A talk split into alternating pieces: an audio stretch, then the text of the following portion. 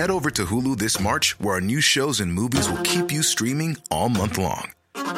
Catch the acclaimed movie All of Us Strangers, starring Paul Mescal and Andrew Scott. Stream the new Hulu original limited series We Were the Lucky Ones with Joey King and Logan Lerman. And don't forget about Grey's Anatomy. Every Grey's episode ever is now streaming on Hulu.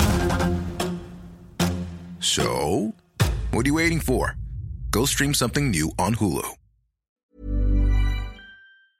Hello, I'm Simon Morris. As film and television productions around the world get back to, if not quite business as usual, then certainly back to business, one thing is conspicuous by its absence on screen. We're not seeing a lot of COVID in these movies. There aren't many masks on display, nobody's checking their vaccination status at doors, and even social distancing is often digitally removed. History, it seems, is being rewritten like the dear old days of Soviet Russia. How are things in Moscow? Very good. The last mass trials were a great success. There are going to be fewer but better Russians. The difference being that the mass amnesia about the last two years is by popular demand. No one wants to relive the time spent locked away with pizza and Netflix, it seems. Let's pretend it never happened or go somewhere else. Sickness is unknown. Perfect health is the rule. And it is quite common for us to live to a very ripe old age. Indeed. And does that also apply to those who come here from the outside world? If it did not, Shangri La would never have been built. Well, part of the appeal of the movies has always been going somewhere you've never been before, whether it's exotic fantasy lands like Shangri La and a galaxy far, far away, or some hidden nook of our own world. But there seem to be certain no go areas. Bring out your dead. Here's one. Ninepence. I'm not dead. What? Nothing. Here's your ninepence. I'm not dead. There. He says he's not dead. Yes, he is. Hmm. I'm not. He isn't. Well, he will be soon. He's very ill. I'm getting better. Whether it's the Black Death of the Middle Ages or a modern day pandemic, the movies prefer to draw a veil over them. They're too random and sweeping somehow, too real maybe. Far better to turn to a fictional zombie apocalypse. So who are you? Wake up today in hospital. Wake up and I'm, I'm hallucinating. I've got some bad news. They're infected. Infected! Infected with what? In fact, the worldwide flu epidemic of 1919 followed another tragedy, the decimation of an entire generation in World War One. No wonder the number of films set in that era are few and far between. But there's one out this week. My, my wife and I are so happy to be here with you all. Here. And with your children, who have been so good as to feel like our children. Godfrey. If Mothering Sunday chooses to tell a story that previous generations tried to forget, another sets a familiar story in a far off location.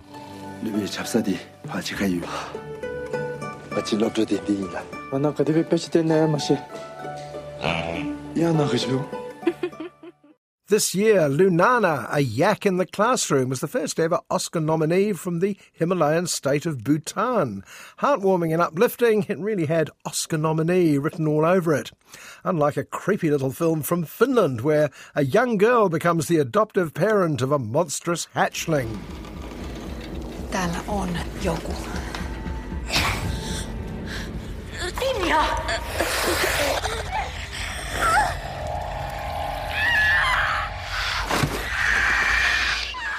Scandinavia seems to be keen on body horror at the moment. Hatching was reminiscent of Iceland's bizarre lamb. But first, a film that rather belies its cosy English poster and title Mothering Sunday. Jane, you have no family. You have absolutely nothing to lose. That is a gift. And you must learn to use it. The setup and the supporting cast of Mothering Sunday implies we're about to see something we're used to. The young maidservant, Odessa Young, sneaking off to have a fling with the local squire, played by the Crown's Josh O'Connor, is straight out of Downton, you'd think. Jane works for Paul's neighbours, the Nivens, played by Colin Firth and Olivia Colman. Once upon a time. Once upon a time. Once upon a time. Good morning, Jane. Morning, sir. But Mothering Sunday has rather more on its mind than sentimental nostalgia. Jane may have been in service since she was 14, but she doesn't intend to stay where society has placed her. She's not sure yet where she's heading, but it's something to do with books and writing. And you, Jane? What will you do? I want to write about life. Pain and anguish. Pleasure. The main story of Mothering Sunday takes place on one day, the third Sunday before Easter, 1924, when Paul and Jane have arranged to spend their last day together. He's shortly to be married to the more socially acceptable Emma. Good morning, Beechwood House. Jay, that you? 11 o'clock. Not met like this before. We cut between Jane and Paul's love nest and the family picnic in honour of the engaged couple, and we wonder at the undercurrent of sorrow as the couple's parents and their friends celebrate the betrothal of Emma with the somewhat delayed Paul. Why are there no other younger people there? What a glorious day it's turned out to be. We're happy to wait a little longer for him. And he's studying, is he? That's what he calls it. The reason, of course, is that nearly all their children, everyone except Paul and Emma, in fact, were killed in the war. Even the Nivens, who have no direct connection with the upcoming wedding, were invited as honorary co parents because their own son James is dead too. And I'm here to help you study. You're what I intend to study today. I could tell you all my secrets, all the things nobody says. He's not studying, he's just late. Don't be too cross with him. He loves you very much. Well, there's more to the story than simply the irony of the love between the unsuitable couple, Paul and Jane the housemaid, contrasting with the dutiful arrangement between Paul and Emma. They seem to be doing it as much for their parents and their friends as for themselves. Wish I could take you out. Champagne and oysters. I've got to get married, become a lawyer. That's what's expected of you, yes. But the film's literary origins, it was originally a novella by Booker Prize winner Graham Swift, tend to show as the action incessantly darts backwards and forwards, away from the actual events of one day. You can summon the memory, can't you, Jane? For me. For you. A blink, and we're in the village the day Jane started work at the Nivens and first met the dashing Paul outside a shop. Another blink, and suddenly it's years later when the older Jane is starting to write seriously, encouraged by an unexpected new husband called Gordon. And then we flash back to when she and Gordon met. You're a writer. Yes, I write. And when did you become a writer? I don't know. Yes, you do. This is not what audiences for a star-crossed lovers story set in the comfy, class-conscious world of Julian Fellowes are expecting. The presence of the reliable Colin Firth and Olivia Colman certainly reinforces that assumption.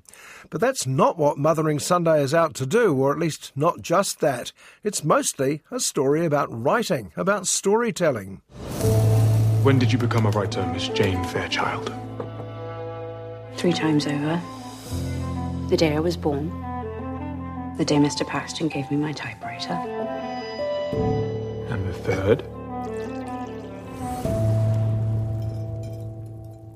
It's a secret. When the film flashes even further forward, good heavens, there's Glenda Jackson back after 30 years in politics. We belatedly realise the film's true purpose. But despite the best efforts of a talented team of screenwriter Alice Birch and French director Eva Husson, turning a clever book into a coherent film proves challenging. I'm so sorry, Jane, but I have some distressing news. I've been thinking it might be time for me to leave, sir. In another house? In a bookshop, sir. It'll be your greatest book. That said, Mothering Sunday is one of those films that improve in your memory. The more I think of it now, the more impressed I am by it. But at the time, I was confused by what seemed an overly complicated timeline. Where are we now? When all I wanted was to be told the story. You did not say that, though. I did say that, though. We're all so excited for the wedding. You're making us all so happy. In a book, of course, that's not a problem. When you get lost, you can always riffle back a few pages to get your bearings. But a film requires you to keep up straight out of the gate. I suspect that Mothering Sunday, like so many ultimately satisfying films, will improve on watching a second time, possibly on Mothering Sunday next year. Once upon a time. Once upon a time. Once upon a time.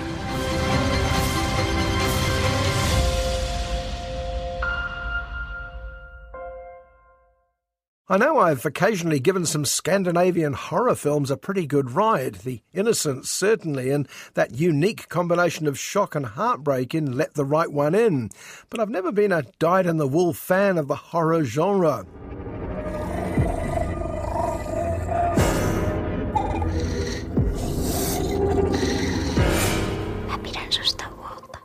Sometimes they're too efficient, a week's nightmares guaranteed at the end of one. Sometimes they're just too stupid. Either way, not my sort of fun. Hatching from Finland seems to fall between the two. It's certainly unique, opening on a too good to be true Finnish family who star in their own video blog directed by Mum. Tämä on ihana arkiblogi ja tässä nähdään tavallisen suomalaisperheen tavallista arkea ja miten ihanaa se voi olla. The relentlessly upbeat mum calls her reality show Lovely Everyday Life, and everyone in the family has to join in. Browbeaten dad, resentful 10 year old Matthias, and his older sister Tina. Tina is clearly being groomed to be mum's surrogate and is bullied into a gymnastic career, like it or not. Ja uudestaan, ja uudestaan, ja uudestaan.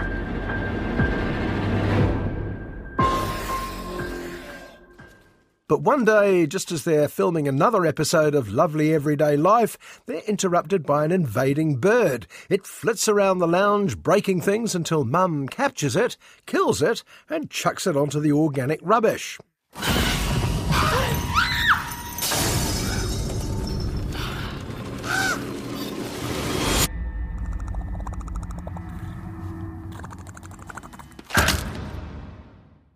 Well, no sooner have you said ugh to that when things start to go a bit Scandinavian. Tina wanders outside that night. Is she dreaming or is this real? And discovers the bird has laid a small egg outside. She takes it inside and stuffs it under a giant teddy bear.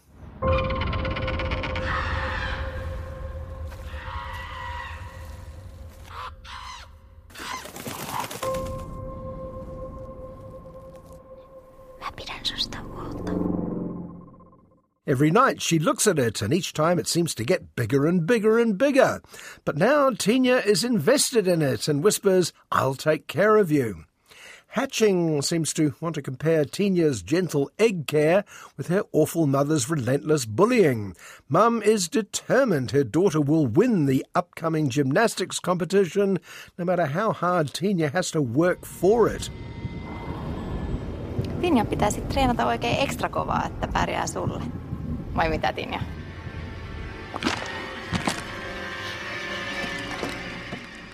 Meanwhile, the egg is now almost as big as Tina. It's got to be a dream, surely, until one day it hatches. Of course it does. I mean, this film isn't called Just Dreaming, is it? It's about now that hatching starts to get a bit weird.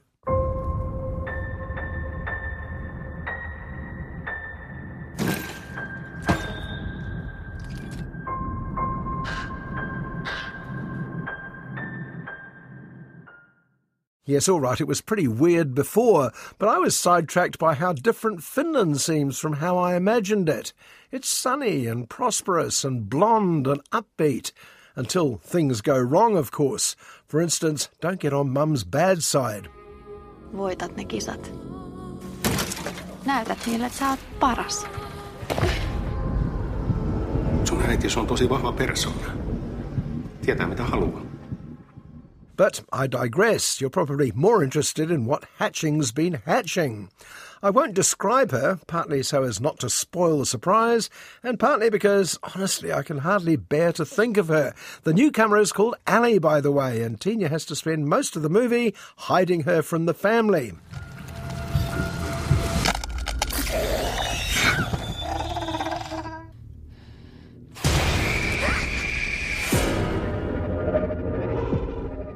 Despite her somewhat alarming appearance, certainly nothing to do with lovely everyday life, Ali is devoted to Tina. Rather too devoted. It's just a matter of time before the monstrous Ali goes to extremes to protect her foster mother.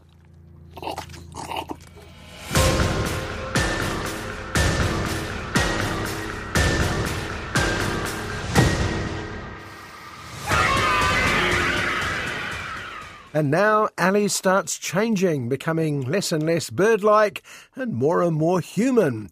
And every step of the way, Hatching resolutely refused to carry me with it.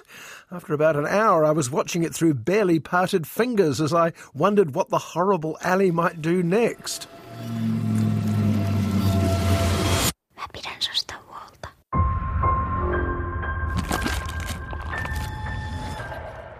Now, in fairness to both horror fans and the horror-phobic, I should say that overt gore and mayhem are kept to a minimum. Hatching prefers the psychological approach, meaning deeply disturbing and creepy. And while I concede it's not stupid, it may even have something to say about bad parenting, it was still never going to be my idea of a nice night out.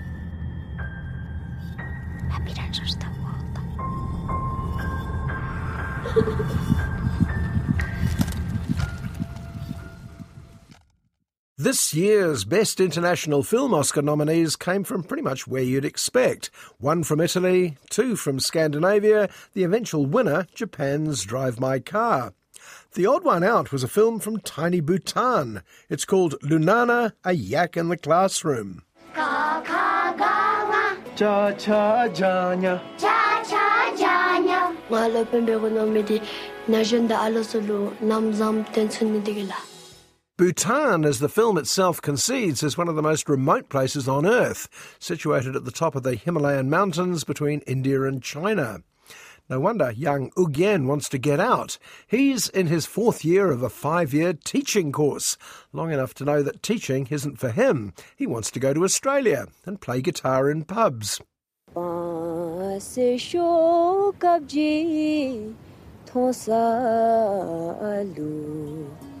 Lunanagi lobdadi nga chigi gya khabgi madowa zamling gya khabsugi lobdasugi tele thazugi lobdachi his boss gives him one last chance. She sends him to a place called Lunana where they need a teacher. Lunana is famous in Bhutan for being even more remote than the rest of the country. Te ya Lunana le lebe chu go benga china lengkhana le yugo chilide. Ai lab china na pese te tenga tengore men nasi. Diwa chigi luji mama ma besina chara yasush. Ugyen takes the bus as far as it goes, then he's met by guides from Lunana with their horses. They set off on a six day hike, pretty much uphill all the way. On day two, Ugyen loses the signal on his phone. Goodbye, 21st century, essentially.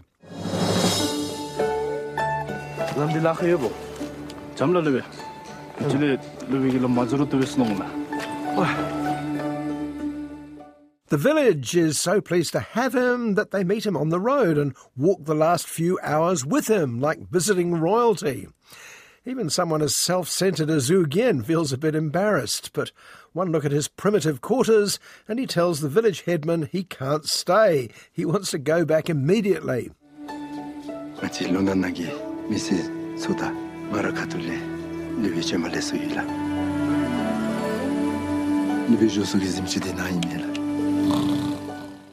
The headman tells him he'll have to wait a few days, but while he's waiting, perhaps he could put in a few days teaching. And he's introduced to the nine adorable Lunana kids, led by the cutest eight year old in Bhutan, one Pem Zam. She plays the class captain, also called Pem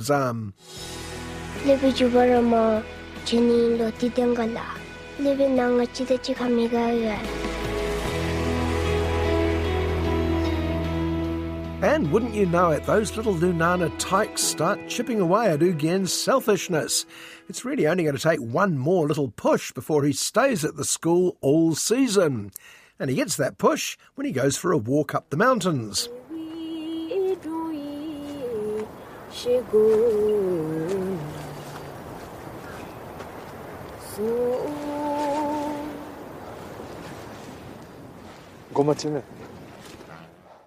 Who's that woman singing, he wonders? Well, it turns out to be the local yak herder, Saldon. And I have to say that yak herders are rather more statuesque and attractive than the job description suggests. Part of the job, we're told, if we feel like going in for yak herding ourselves, involves singing. A good yak herder sings loud and clear, songs like the famous Yak Lebi Lada. Kachira beru. He me bate. Zanto tobe. Nim atara.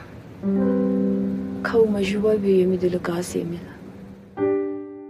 As a musician himself, remember his wish to go and sing in Sydney bars, Ugyen is intrigued by both the tasty Saldon and her catchy song. He realises it might take a while to learn it properly. Well, as a reward for lingering in Lunana, Saldon gives him one of her yaks. You can keep Norbu in the classroom, she says, where he can act as a teaching aid. Good Good morning, Norbu. Lunana, a yak in the classroom, kept reminding me of other films. The Shangri La of Lost Horizon, of course, bits of local hero at times, all those variations on To Sir with Love. I suspect this might not be a coincidence. Everything about the film seemed geared to buttering up the Oscars, right down to the bittersweet ending featuring a reprise of Yak Lebi Lada. 송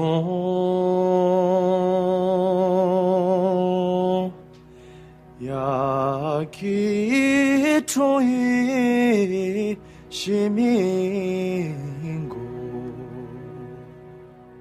Would I include it in the list of best movies made around the world last year? Well, no, I wouldn't. I might put it on the list of all right, I suppose. All right if you like yaks, is what I'm saying. And on that recommendation to minority tastes, it's time to go. I'm Simon Morris, and I hope you'll join me at the movies, same time next week. Botox Cosmetic, out of botulinum toxin A, FDA approved for over 20 years. So, talk to your specialist to see if Botox Cosmetic is right for you. For full prescribing information, including boxed warning, visit BotoxCosmetic.com or call 877-351-0300. Remember to ask for Botox Cosmetic by name. To see for yourself and learn more, visit BotoxCosmetic.com. That's BotoxCosmetic.com.